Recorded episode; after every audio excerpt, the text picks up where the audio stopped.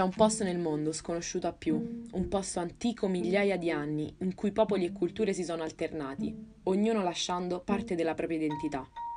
È un posto dove il sole splende per la maggior parte dell'anno e dove la ricca terra dà frutti invidiati dal resto del mondo. Per qualche strano caso del destino, questa terra è bagnata su tre lati, rendendo il proprio clima straordinariamente mite. Ma i suoi abitanti sono sicuramente la sua peculiarità più evidente un popolo di artisti, poeti, scrittori, viaggiatori, ricercatori, studiosi, cuochi, storici, scultori, architetti, lavoratori, madri, padri, donne e uomini che hanno fatto e faranno sempre la storia del mondo. Di questa terra tutti ne vollero un pezzetto e non ne rimase più per i suoi poveri abitanti. I più audaci e i più vigliacchi fuggirono Espatriarono in paesi in cui il sole non splende mai e in cui i frutti della terra non sono altrettanto buoni.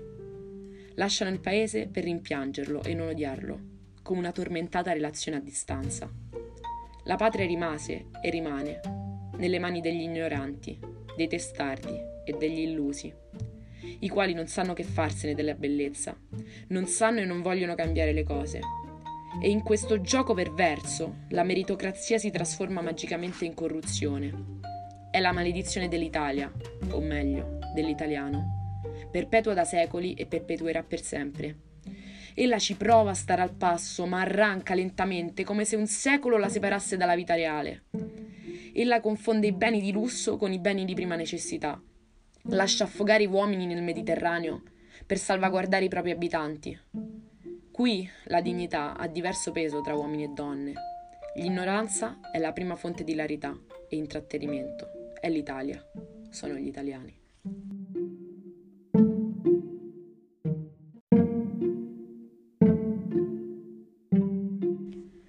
Purtroppo è proprio l'Italia la penisola che non c'è, una terra piena di magnifiche risorse eppure piena di contraddizioni.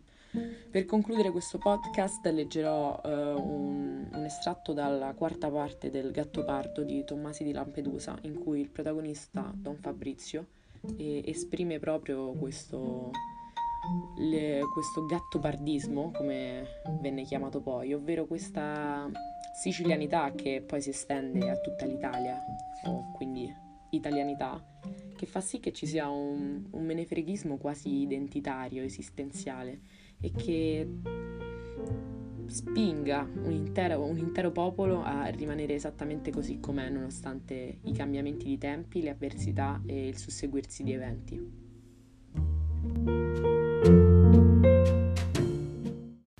Abbia pazienza, Chevalier. Adesso mi spiegherò. Noi siciliani siamo stati avezzi da una lunghissima egemonia di governanti che non erano della nostra religione, che non parlavano la nostra lingua e siamo stati abituati a spaccare i capelli in quattro. Se non si faceva così, non si sfuggeva agli esattori bizantini, agli emiri berberi e ai viceré spagnoli. Adesso la piega è presa, siamo fatti così. Avevo detto adesione, non partecipazione. In questi sei ultimi mesi, da quando il vostro Garibaldi ha posto piede a Marsala, Troppe cose sono state fatte senza consultarci perché adesso si possa chiedere a un membro della vecchia classe dirigente di svilupparle e portarle a compimento. Adesso non voglio discutere se ciò che si è fatto è stato fatto male o bene. Per conto mio, credo che parecchio sia stato fatto male. Ma voglio dirle subito ciò che lei capirà da solo stando qua un anno con noi. In Sicilia non importa far male o bene. Il peccato, che noi siciliani non perdoniamo mai, è semplicemente quello di fare. Siamo vecchi, Chevalier, vecchissimi. Sono 25 secoli almeno che portiamo sulle spalle il peso di magnifiche civiltà eterogenee, tutte venute da fuori, già complete e perfezionate, nessuna germogliata da noi stessi, nessuna a cui abbiamo dato il là. Noi siamo dei bianchi, quanto lo è lei, Chevalier, e quanto la regina d'Inghilterra, eppure da 2500 anni siamo una colonia.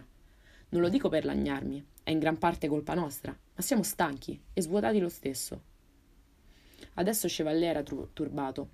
Ma ad ogni modo, questo adesso è finito. Adesso la Sicilia non è più terra di conquista, ma libera, parte di un libero Stato. Guardi, l'intenzione è buona, Chevalier, ma tardiva. Del resto, l'ho già detto che in massima parte è colpa nostra. Lei mi parlava poco fa di una giovane Sicilia che si affaccia alle meraviglie del mondo moderno. Per conto mio, mi sembra piuttosto una centenaria trascinata in carrozzella all'Esposizione Universale di Londra, che non comprende nulla, che non si impipa di tutto, delle acciaierie di Sheffield come le filande di Manchester, e che agogna soltanto di ritrovare il proprio dormiveglia fra i suoi cuscini sbavati e il suo orinale sotto il letto. Parlava ancora piano, ma la mano attorno al San Pietro si stringeva. L'indomani la crocetta minuscola che sormontava la cupola venne trovata spezzata. Il sonno, caro Chevalier, il sonno è ciò che i siciliani vogliono ed essi odieranno chi li vorrà svegliare, sia pure per portar loro i più bei regali. Sia detto fra noi, ho i miei forti dubbi che il suo regno abbia molti regali per noi nel bagaglio. Tutte le manifestazioni siciliane sono manifestazioni oniriche, anche le più violente. La nostra sensualità è desiderio di oblio, le schioppettate e le coltellate nostre desiderio di morte, desiderio di immobilità voluttuosa, cioè ancora di morte. La nostra pigrizia, i nostri sorbetti di scorso nera o di cannella, il nostro aspetto meditativo è quello del nulla che voglia scrutare gli enigmi del nirvana. Da ciò proviene il potere di certe persone, di coloro che sono semidesti, da ciò il famoso ritardo di un secolo delle manifestazioni artistiche ed intellettuali siciliane. Le novità ci attraggono soltanto quando le sentiamo defunte, incapaci di dar luogo a correnti vitali. Da ciò l'incredibile fenomeno della formazione attuale, contemporanea a noi, di miti che sarebbero venerabili se fossero antichi sul serio, ma che non sono altro che sinistri tentativi di tuffarsi in un passato che ci attrae, appunto perché è morto. D'altronde vedo che mi sono spiegato male. Ho detto i siciliani, avrei dovuto aggiungere la Sicilia. Il suo ambiente, il clima, il paesaggio, queste sono le forze che insieme, e forse più che le dominazioni strane e gli incongrui stupri, hanno formato l'animo.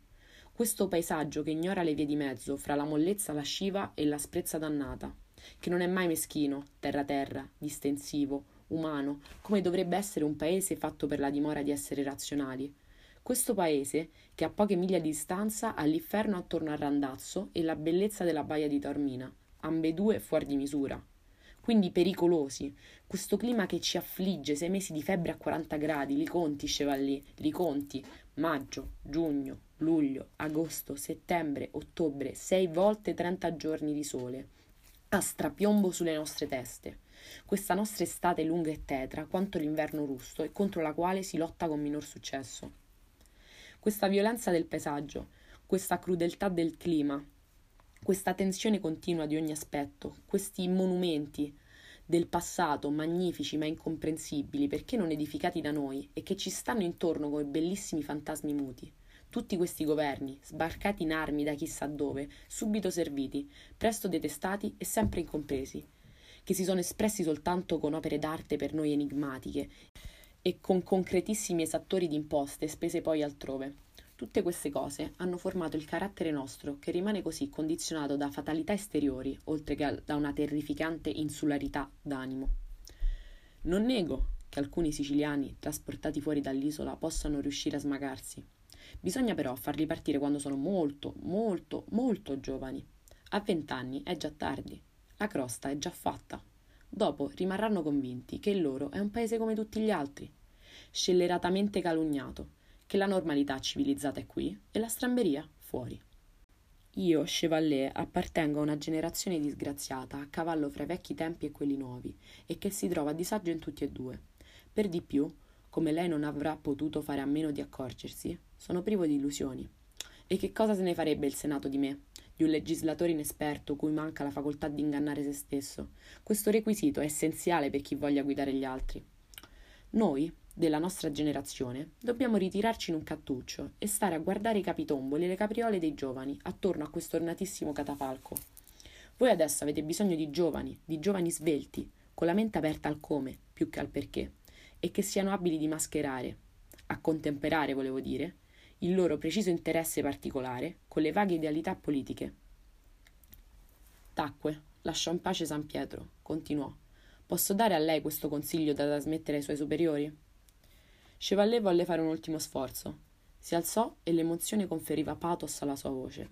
Principe, ma è proprio sul serio che lei si rifiuta di fare il possibile per alleviare, per tentare di rimediare allo stato di povertà materiale, di cieca miseria morale nella quale giace il suo paese, il suo stesso popolo. Il clima si vince Il ricordo dei cattivi governi si cancella. I siciliani vorranno migliorare. Se gli uomini onesti si ritirano, la strada rimarrà libera alla gente senza scrupoli e senza prospettive. Tutto sarà di nuovo come prima, per altri secoli. Ascolti la sua coscienza, principe, e non le orgogliose verità che ha detto. Collabori. Don Fabrizio gli sorrideva, lo prese per la mano, lo fece sedere vicino a lui sul divano. Lei è un gentiluomo, Chevalier, e stimo, e stimo una fortuna averlo conosciuto. Lei ha ragione in tutto, si è sbagliato soltanto quando ha detto i siciliani vorranno migliorare. Le racconterò un aneddoto personale. Due o tre giorni prima che Garibaldi entrasse a Palermo, mi furono presentati alcuni ufficiali di marina inglesi, in servizio su quelle navi che stavano in rada per rendersi conto degli avvenimenti. Essi avevano appreso, non so come, che io posseggo una casa alla marina, di fronte al mare, con sul tetto una terrazza dal quale si scorge la cerchia dei monti intorno alla città. Mi chiesero di visitare la casa, di venire a guardare quel panorama nel quale si diceva che i garibaldini si, aggi- si aggiravano e del quale, delle loro navi, non si erano fatti un'idea chiara. Vennero a casa, li accompagnai lassù in cima. Erano dei giovanotti ingenui, malgrado i loro scopettoni rossastri. Rimasero estasiati dal panorama, dall'irruenza della luce. Confessarono però che erano stati pietrificati osservando lo squallore, la vetustà, il sudiciume delle strade di accesso. Non spiegai loro che era una cosa derivata dall'altra, come ho tentato di fare a lei. Uno di loro poi mi chiese che cosa veramente venissero a fare qui in Sicilia, quei volontari italiani. They are coming to teach us manners, risposi. But won't succeed because we are gods. Vengono per insegnarci le buone creanze, ma non lo potranno fare perché noi siamo dei dei. Credo che non comprendessero, ma risero e se ne andarono. Così rispondo anche a lei, caro Chevalier. I siciliani non vorranno mai migliorare, per la semplice ragione che credono di essere perfetti. La loro vanità è più forte della loro miseria. Ogni intromissione di estranei, sia per origine, sia anche se si tratti di siciliani, per indipendenza di spirito, sconvolge il loro vaneggiare di raggiunta compiutezza, rischia di turbare la loro compiaciuta attesa del nulla. Calpestati da una decina di popoli differenti, essi credono di avere un passato imperiale e ciò dà loro diritto a funerali sontuosi. Crede davvero lei, Chevalier, di essere il primo a sperare di incanalare la Sicilia nel flusso della storia universale, Chissà quanti imani musulmani, quanti cavalieri di Re Ruggero, quanti scribi degli svevi, quanti baroni angioini, quanti leggisti del cattolico hanno concepito la stessa bella follia, e quanti viceré spagnoli, quanti funzionari riformatori di Carlo III, e chissà chi siano stati. La Sicilia ha voluto dormire, a dispetto delle loro invocazioni. Perché avrebbe dovuto ascoltarli se è ricca, se è saggia, se è onesta, se è da, se è da tutti ammirata e invidiata, se è perfetta, in una parola? La ragione della diversità dagli altri popoli deve trovarsi in questo senso di superiorità che barbaglia in ogni occhio siciliano, che noi stessi chiamiamo fierezza, che in realtà è cecità. Per ora, per molto tempo, non c'è niente da fare. Compiango, ma, in via politica, non posso porgere un dito. Me lo morderebbero. Questi sono discorsi che non si possono fare ai siciliani, ed io stesso, del resto, se queste cose le avesse dette lei, me ne sarei voluto del male. Adesso è tardi, Chevalier. Dobbiamo andare a vestirci per il pranzo. Debbo recitare, per qualche ora, la parte di uomo civile.